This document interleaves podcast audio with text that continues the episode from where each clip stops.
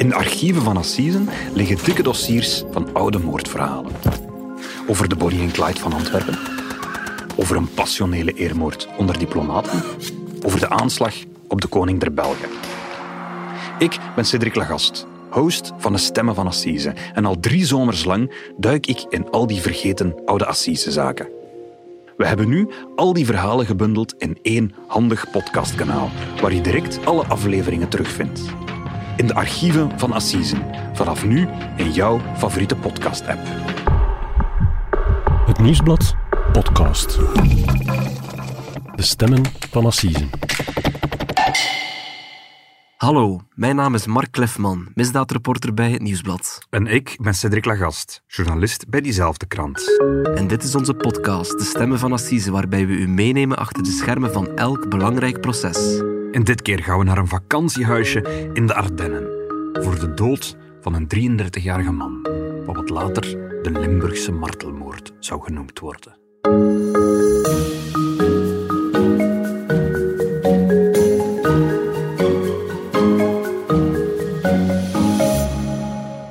Dag Cedric. Dag Mark. Cedric, ben je al een beetje bekomen?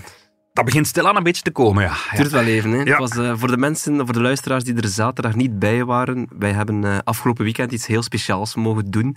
Want wij waren uitgenodigd op het, eh, op het grote podcastfestival van de Standaard. En daar mochten we onze podcast, De Stemmen van Assisen, voorstellen. Ja. Dat was samen met Pieter Huibrechts natuurlijk ook. En ook met producer Nathalie Delporte. En dat was toch iets bijzonders, vond ik. Dat was enorm bijzonder. Ik vond dat heel spannend. Ik had eigenlijk nog nooit zoiets gedaan. Want plots stonden er daar ja, 650 mensen voor onze neus te luisteren. En dat wisten we niet op voorhand, want het kon even goed voor een lege zaal geweest zijn. Ja, net daarom was het heel spannend, vond ik. We hadden niet gedacht, drie jaar geleden, dat we daar zouden staan voor, om zoiets te doen. Ehm, Ja. Maar goed, we hebben daar een beetje de, de, achter de schermen van onze podcast laten kijken door het publiek. We hebben verteld hoe we te werk gingen. We hebben verteld wat er soms allemaal bij onze job komt kijken.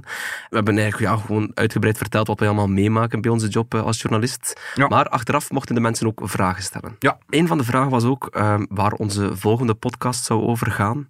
Mhm. En we hebben toen gezegd dat we naar Leuven zouden trekken. Ja, maar zo gaat dat soms eh, met journalisten en met podcasts. Eh, we durven onze planning wel een beetje bijsturen. We zijn ondertussen, denk ik, sinds zaterdag al drie keer van idee veranderd. Eh, maar we gaan vandaag toch ergens anders heen.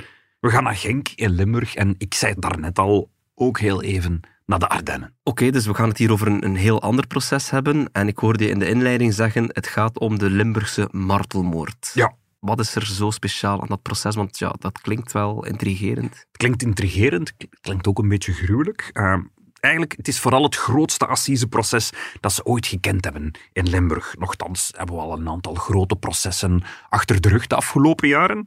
Eh, in Tongeren hebben ze bijvoorbeeld eh, het proces rond de dood van Silvio Aquino gekend. Waar De er, Arkinos, heel bekende bende. eh, ja, en waar drie misdaadklants elkaar in de rechtszaal in de ogen keken. En dat Mhm. zorgde toch al een beetje voor spanningen toen. Bon, we duiken nu opnieuw in het misdaadmilieu. Het gaat over de dood van één man die een gruwelijke, dagenlange doodstrijd heeft gekend. En de vraag is vooral, waarom was dat nodig? Cedric, de, de aflevering van deze week heet dus de, de Limburgse martelmoord. Mhm. Ehm, maar als ik het goed begrijp, start het hele verhaal niet in Limburg, maar Nee. wel in Wallonië, in de Ja. Ardennen. Ja, meer bepaald in Forzee. Dat is een piepklein dorpje in de Ardennen. Tussen Rochefort en Marjan-Famenne ongeveer ligt het. Het koppel Hans en Josiane, twee Vlamingen, die wonen daar. Die verhuren er een vakantiehuisje. En het zijn zij die zich op woensdag 13 maart 2019 plots grote zorgen maken. En waarom? Wat twee dagen eerder, op maandag, hadden twee mannen het huisje geboekt voor een vakantie. Ze wilden het huisje huren van maandag tot zaterdag. Meteen voor die week nog. En dat was opvallend, want meestal, ja, ik weet niet hoe dat, dat bij jou gaat, Mark, maar meestal wordt zo'n vakantiehuisje toch een paar Lang weken of maanden op voorhand geboekt. Maar deze mensen hadden op maandagochtend gebeld. Het huisje was nog vrij.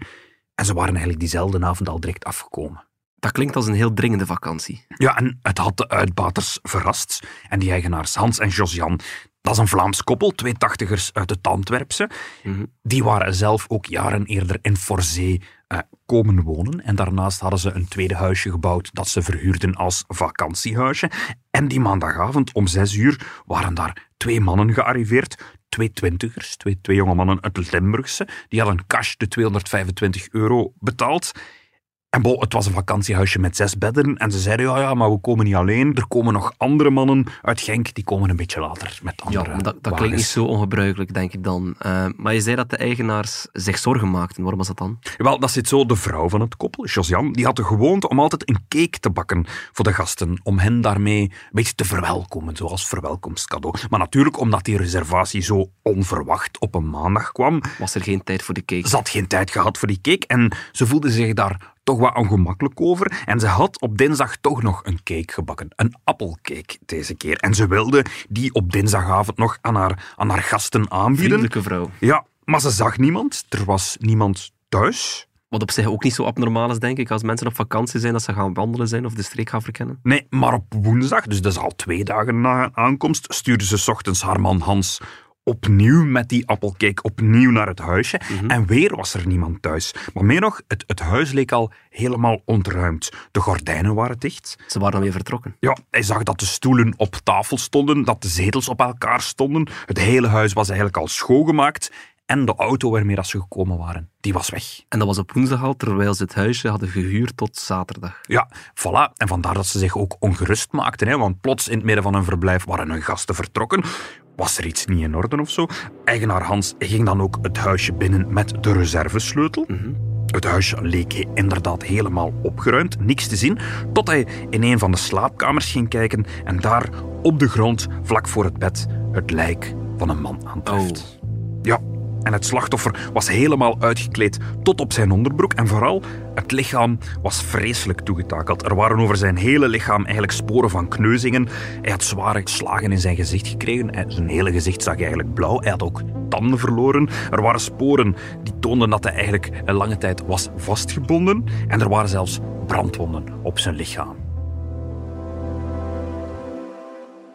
Hij was gefolterd, met andere woorden. Ja. Maar weten ze ook wie die man is? Nee, eigenlijk niet. En de politie wordt er natuurlijk bij gehaald. En die kunnen die man ook niet onmiddellijk identificeren. Die man heeft natuurlijk geen portefeuille op zak. Hij ligt daar in zijn onderbroek. Maar ook in de rest van het huisje vinden ze geen identiteitsdocumenten, vinden ze geen paspoort of zo, vinden ze geen enkele aanwijzing wie dat die man precies is. Eh, het was alvast niet één van die twee mannen die het huisje gehuurd hebben. Dat weet Hans, de eigenaar, wel.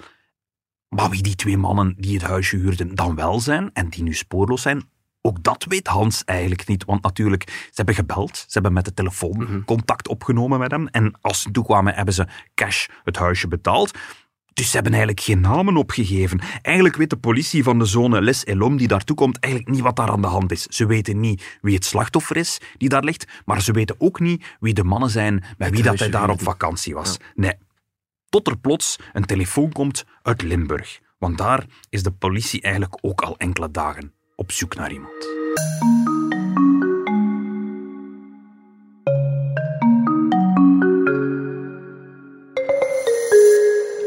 Un chalet perdu en rase campagne, c'est ici que le corps sans vie d'un homme de 33 ans est retrouvé hier par le propriétaire des lieux. La victime, originaire de Genk, porte des traces de coups. La mort est considérée comme suspecte. Op dit moment is de federale gerechtelijke politie van Dinant bezig met een sporenonderzoek. Ook mensen van het labo zijn hier aanwezig. Zoals je kan zien achter mij, daar het witte busje, zijn de mensen van het labo en ook van de federale gerechtelijke politie die op dit moment nog in dat chalet aanwezig zijn. Oké, Cedric, de, de politie in Dardenne zit in 2019, vier jaar geleden dus, plots met een moordslachtoffer. Een man die zijn een vakantiehuisje uitgekleed aantreffen. Is gefolterd, Ja. maar ze hebben geen enkel idee wie die man is. Tot er plots een doorbraak komt in de vorm van een, een telefoontje dan nog uit Limburg. Hoe zit dat met dat telefoontje? Wel, dat telefoontje komt van de politie van Genk. Ehm, die waren eigenlijk al enkele dagen bezig met een onderzoek naar, naar een vermiste man. Ze hadden eigenlijk opgevangen dat er op zaterdag 9 maart, dat is vijf dagen voor dat lichaam wordt aangetroffen, dat er toen eigenlijk in hun stad iemand ontvoerd was. En sindsdien was hij spoorloos. En de politie was op zoek naar die man. Ze vonden hem niet. En toen ze plots over de police radio, zullen we maar zeggen, plots hoorden dat er ergens anders in het land, in een vakantiehuisje, ehm, een dode man wordt aangetroffen. En dat er een link zou zijn met Limburg. Namelijk de mensen die dat huisje huurden, die zouden uit Limburg zijn. Ja, dan beginnen ze te rekenen natuurlijk. En ze bellen voor alle zekerheid eens naar hun collega's in Dardenne met de vraag, zou er soms een link zijn met ons dossier. Oké, en wie is er dan precies verdwenen in Genk? Wie is er ontvoerd? Wel, de man die, die verdwenen is, die ze zoeken, is de dan 33-jarige Hilal Maktoets. Een man die op een appartementje woonde in Genk langs de Koning Boudewijnlaan. Moet u die man ergens van kennen? Niet echt, hij is een, uh, een mijnwerkerszoon. Zijn vader is gestorven bij een mijnongeval toen hij tien maanden oud was, dus lang geleden. Hij is zwak begaafd. Hij zou een IQ gehad hebben tussen de 50 en 70, wat als zeer laag uh, wordt gezien. Hij heeft eigenlijk nooit echt gewerkt, maar hij hield zich wel bezig met drugs. De grote vraag is natuurlijk, wat is er dan gebeurd? Waarom is hij ontvoerd? Ja, wel, alles gebeurt op zaterdag dus. achter het appartementje waar hij woonde was er ook een garagebox. En hij hing daar vaak rond. Hij zat daar vaak, uh, meestal om joints te roken uh, met vrienden. Hij zat daar een beetje uit het zicht van de straat, natuurlijk. En op zaterdagavond uh, zat hij daar opnieuw met een, een zekere Roberto, een vriend van hem. Tot er plots vijf of zes gemaskerde mannen rond 5 uur 30 plots opduiken. Die hem vastgrijpen, die hem vastbinden, die hem bedreigen met een vuurwapen ook. Die hem slaan met een hamer en uiteindelijk uh, hem in de laadruimte van een blauwe bestelwagen gooien. En die bestelwagen rijdt weg Roberto blijft achter en sindsdien was Hilal eigenlijk spoorloos. En hoe, hoe komt de politie te weten dat hij ontvoerd is? Ik veronderstel dat dan Roberto of zijn familie ja, naar de politie is gestapt om aangifte te doen. Nee, dat is al een, een beetje een onbegrijpelijk element in dit hele verhaal. Hoewel dat er blijkbaar heel veel mensen van die ontvoering op de hoogte waren, heeft er uiteindelijk niemand echt een klacht neergelegd. Er werd wel druk over gesproken in Genk er waren getuigen van die ontvoering, die Roberto dus, maar blijkbaar nog andere mensen ook.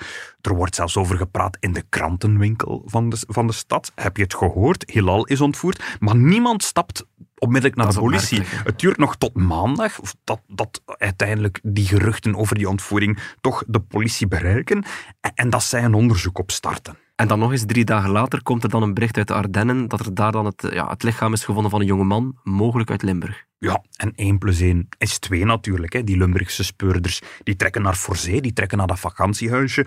Ze bestuderen het lichaam en ze komen uiteindelijk tot de vaststelling dat de vermiste Hilal daar in de Ardennen is gevonden.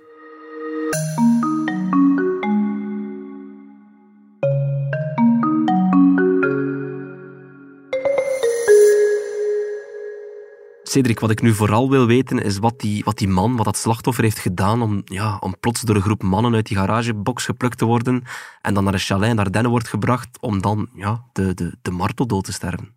Wel, de, Limburgse speurders hadden bij de start van hun onderzoek eigenlijk meteen al heel veel aandacht uh, voor de huisgenoten van Hilal. Want hij woonde dus in een appartement in Genk, maar hij deelde dat met twee broers, met de broers Yassin en Amin Ait Ahadi. Twee broers van 23 en 26 jaar op dat moment. Twee broers die wat jonger zijn dan hem dan. Ja, en ze deelden eigenlijk een appartement, ja, omdat ze eigenlijk allemaal zonder inkomen zaten, om de, de kosten wat te kunnen spreiden eigenlijk. Maar in tegenstelling tot de vermiste Hilal, waren die broers geen onbesproken blad. Zij hebben wel een, uh, een gerechtelijk verleden. Zeg, zeg maar, allebei hebben ze tal van veroordelingen al opgelopen op dat moment. Vooral wegens drugsbezit, maar ook wegens drugshandel en wegens slagen en verwondingen ja, stonden gekend bij de politie, dat is duidelijk. Um, ja. ja. ik kan me voorstellen dat daardoor die, die, die appartementsgenoten, dat, dat zij interessant worden. Ja, en ook al natuurlijk omdat ze geen alarm hebben geslagen. Hè. Hun flatgenoot was ook al twee dagen vermist en ze, zij hadden, waren ook niet naar de politie gestapt. En in de nacht van maandag op dinsdag, dus dat is dus nog voor het lichaam in Dardennen gevonden wordt, uh, worden die twee broers opgepakt voor ondervraging. Waar is je flatgenoot? Dat is de belangrijkste vraag. Maar daar komt geen antwoord op. Maar een dag later wordt dan het lichaam van, van Hilal gevonden. Ja, en de speurders in Ardennen, die willen natuurlijk in de eerste plaats weten wie heeft dat vakantiehuisje geboekt. Mm Ze hebben dat wel geen naam, maar ze hebben wel een telefoonnummer. En dat nummer leidt hen naar een persoon in Genk, niet naar een van de twee broers. Maar die persoon blijkt wel een goede vriend van die twee broers te zijn. Iemand die hen in de dagen voordien vaak heeft opgebeld. Dat kunnen ze ook zien. Ze kunnen zien met wie heeft dat telefoonnummer allemaal contact gehad. En ze zien dat dat nummer vaak belt met die twee broers. En bovendien blijkt er die maandagochtend van op verschillende nummers gebeld te zijn naar het koppel in, in Forzee het bejaarde koppel, die had al die oproepen eigenlijk mhm. gemist. Ze hadden dat niet onmiddellijk gezien. Maar ze zien dat er nog mensen gebeld hebben vanuit Genk om dat huisje te huren. Dat huisje was heel erg gewild plots, die maandagochtend. En zo kunnen de speurders eigenlijk in die eerste uren meteen al vijf verdachten oppakken. Dat is wel meteen heel interessant voor het onderzoek, maar wat, ja, ik veronderstel ze dan ook meteen stevig ondervraagd worden over die feiten. Ja, En langzaam, heel langzaam, komt er een verhaal naar boven. De broers Yassin en Amin die dealden eigenlijk drugs vanuit het appartement in Genk. En ze bewaarden daar ook hun voorraad. Dat was cocaïne, marihuana en ook nog een, een, een voorraad cashgeld eigenlijk. Alles ter waarde van ongeveer 100.000 euro. Toch Veel, een ja. flinke som. Ja. Maar die hele voorraad, al die drugs, al dat geld, dat bleek op donderdagavond plots verdwenen. Aha, ze waren bestolen. Ja, maar door wie? Dat wisten ze niet. Konden ze ook niet bedenken. Want wat ze wel wisten, is dat er eigenlijk maar drie mensen van die specifieke bergplaats op de hoogte waren. Dat, dat zat namelijk allemaal verstopt in de kelder van het gebouw waar dat appartement was. Er waren maar drie mensen op de hoogte, die twee broers en hun huisgenoot Hilal. Oké, dus ze denken dan dat Hilal ja, de drugs gestolen heeft en daar moet wraak voor komen.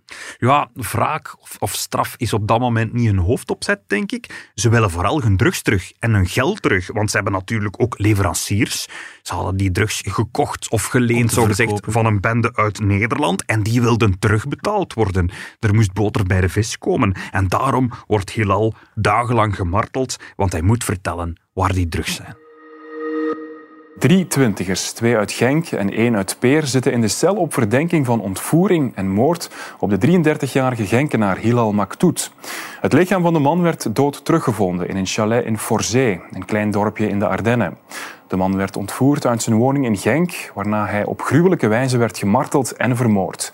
Mogelijk gaat het om een afrekening in het drugsmilieu. Hilal Maktoet was het afgelopen weekend gewoon thuis in zijn woning aan de Koning Boudewijnlaan in Genk. De 33-jarige man dronk zelfs gewoon een koffie met een vriend, al vermoedde die laatste dat er iets aan de hand was. Hij leek heel onrustig, keek naar zijn gsm, keek rond op de weg. Eh, ja, er leek precies, hij wist dat er iets ging komen. Cedric hoorde hier net een, een fragment van, eh, van TV Limburg. Ehm, ik begrijp nu wel waarom, ja, waarom Hilal ontvoerd is eh, door zijn eigen twee huisgenoten. Want ja, ze wilden hun voorraad drugs terug. Maar wat ik niet snap is, waarom is hij uiteindelijk helemaal naar de Ardennen gebracht? Wel, vooral eigenlijk omdat hij op die vraag niet kon antwoorden. Hè. Hij kon hen niet zeggen Waar de drugs waar waren. de drugs waren of wie die drugs had genomen. Hij wordt eerst ontvoerd uit zijn eigen garage. Ze nemen hem mee naar een andere garage in Genk. Eigenlijk een garage bij de kelder onder. En hij wordt in die kelder verstopt. En daar is hij eigenlijk die, die eerste zaterdagavond eigenlijk urenlang gemarteld. Maar tijdens die foltering zegt hij op geen enkel moment waar die drugs zijn. Nee, en dat, dat houdt uren aan. Hij wordt geslagen en, en gestampt. Hij wordt ook met stokken geslagen. Hij wordt met een hamer geslagen. Hij wordt ook gestoken met een schroevendraaier. Er worden ook tasers gebruikt, van die Oh. toestellen waarmee dat hij geëlektrocuteerd wordt. En hij verliest ook een aantal van zijn tanden. Er wordt echt zwaar geweld eh, gebruikt. Op, Compleet mishandeld. op het moment dat zijn lichaam wordt teruggevonden, heeft hij ook verschillende botten gebroken. Ehm, daar zijn een zestal mannen bij betrokken. Twee broers ook, die die avond eigenlijk op een trouwfeest in Genk moeten zijn. Maar die een paar keer van dat trouwfeest weglopen, als het ware, gewoon om mee te helpen martelen. Dus eerst een beetje feesten en Ehm, dan gaan folteren. Ja, voilà. Maar op zondagochtend, de ochtend erna, weten ze eigenlijk nog altijd niet wat er met die drugs gebeurd is. En volgens de aanwezige getuigen zou Hilal al die tijd volgehouden hebben dat hij echt van niks wist. Je zal mij moeten doden, zou hij zelf gezegd hebben. En wat is er dan gebeurd? Wel, de hele zondag gaat dat eigenlijk verder. Ze martelen en mishandelen hem. Met tussenpozen wordt zijn lichaam af en toe verplaatst, tot ze uiteindelijk op maandagochtend naar een chalet in Forzee rijden. Dus toen de twee mannen aanbelden bij Hans en zijn vrouw, toen leefde Hilal nog. Ja, wellicht lag hij toen zieltogend in de koffer van de auto. Dat koppel heeft dat niet gezien. En ja, die maandagavond, die dinsdag, daar wordt hij verder gemarteld. Hè. Er is sprake dat ze hem ook verbrand zouden hebben op een kookplaat van het huisje. Dat ze eigenlijk kokende olie over hem gegoten zouden hebben. Die olie die zit ook nog in zijn onderbroek als ze hem vinden. En als de mannen even willen rusten, moe van al dat martelen, dan gooien ze Hilal in de kruipkelder, onder het huis. En daar sterft hij uiteindelijk ook van uitputting. Zijn lichaam is helemaal op. De kidnappers zien die proberen hem nog te reanimeren door hem onder een douche met ijskoud water te stoppen. Maar dat helpt natuurlijk niet. Hij is overleden. En uit het onderzoek is nog gebleken dat ze daarna op hun gsm nog wat opzoekingswerk doen over het doen verdwijnen van een lichaam. Hoe kan je een lichaam doen verdwijnen? Ze zoeken de prijs van een vleesmolen op op hun gsm of een snoeizaag. Ze verbranden ook nog zoveel mogelijk bewijsmateriaal op de barbecue van het huisje, onder meer de kleren van Hilal. Maar uiteindelijk laten ze het lichaam gewoon achter in het vakantiehuisje en ze vertrekken zonder hem. Nu, je zei dat er ja, in de eerste uren na de moord meteen vijf mannen waren opgepakt. Mhm. Eh, maar je zei ook eh, dat, dat dit ook het grootste proces ooit in Limburg is. Ja, wel, in, in de weken en maanden daarna is het onderzoek langzaam uitgedijd. Hè. Tussen april en november 2019 worden er uiteindelijk nog negen andere mannen opgepakt, die allemaal ofwel aanwezig waren bij de ontvoering, of aanwezig waren bij het martelen, of die ofwel achteraf hebben helpen opruimen om de misdaad te verbergen, maar die zelf niks hebben gedaan om het te voorkomen. En die drugs, Cedric, is dat ooit opgehelderd wat daarmee gebeurd is? Of Hilal die drugs gestolen heeft, wil je zeggen. Ik weet het niet. Ik hoop dat dat misschien nog tijdens het assiseproces aan bod zal komen en daar opgehelderd zal worden.